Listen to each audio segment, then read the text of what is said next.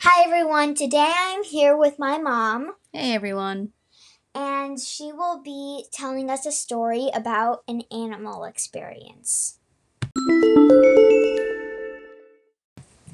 So I have um, I've had a lot of pets in my life, but the the first one that really meant a lot to me and um, that has an interesting story was my pet bird Alfie.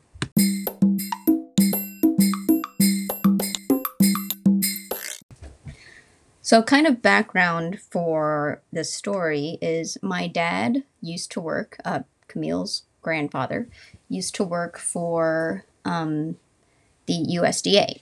And sometimes he would have to go to um, JFK Airport to do customs to, to see what was coming into the country and make sure that there was no seeds or animals or anything that was bad to come in that could you know spread disease or or um, pests and stuff like that. So um, so every once in a while he would go to the airports and do this.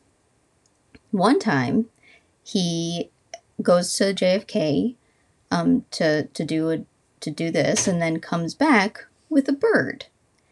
Now this was because someone was coming into the country from the Amazon with and they were trying to smuggle in these Amazon blue front parrots.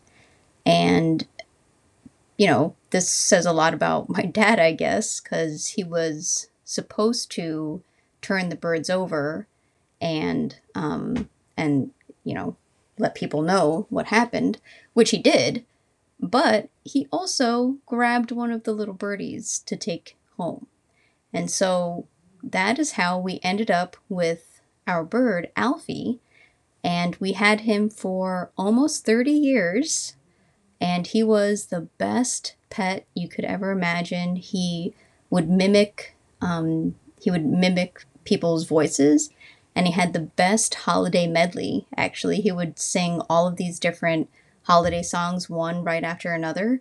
So it was the best during holidays to get him to sing these songs. And um, unfortunately, I guess it's been about a decade now. Yeah, about a decade. Um, no, yeah, about a decade. He died. Um, and uh, we learned a lot about him when he went to the doctor. One very surprising thing was that Alfie was actually a girl. And maybe this is this is new for some people, but it's really difficult to tell the sex of of birds because it's all internal.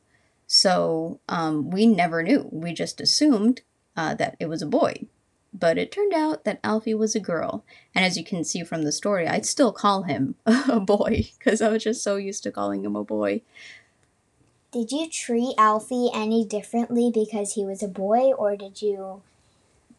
That's a good question. Um, no, I don't think we did. Um, I think you know, he never had a chance to mate, so um, we never saw any differences in her behavior. Um, so yeah, we treated we treated uh, Alfie just like Alfie. Well, mommy, thank you so much for being here on this podcast. Thanks for having me, babe. I learned so much about Alfie. I hope I have as many good experiences with some of my pets as you did. Yeah. I hope the listeners enjoyed listening to this amazing story about Alfie. Bye, everyone.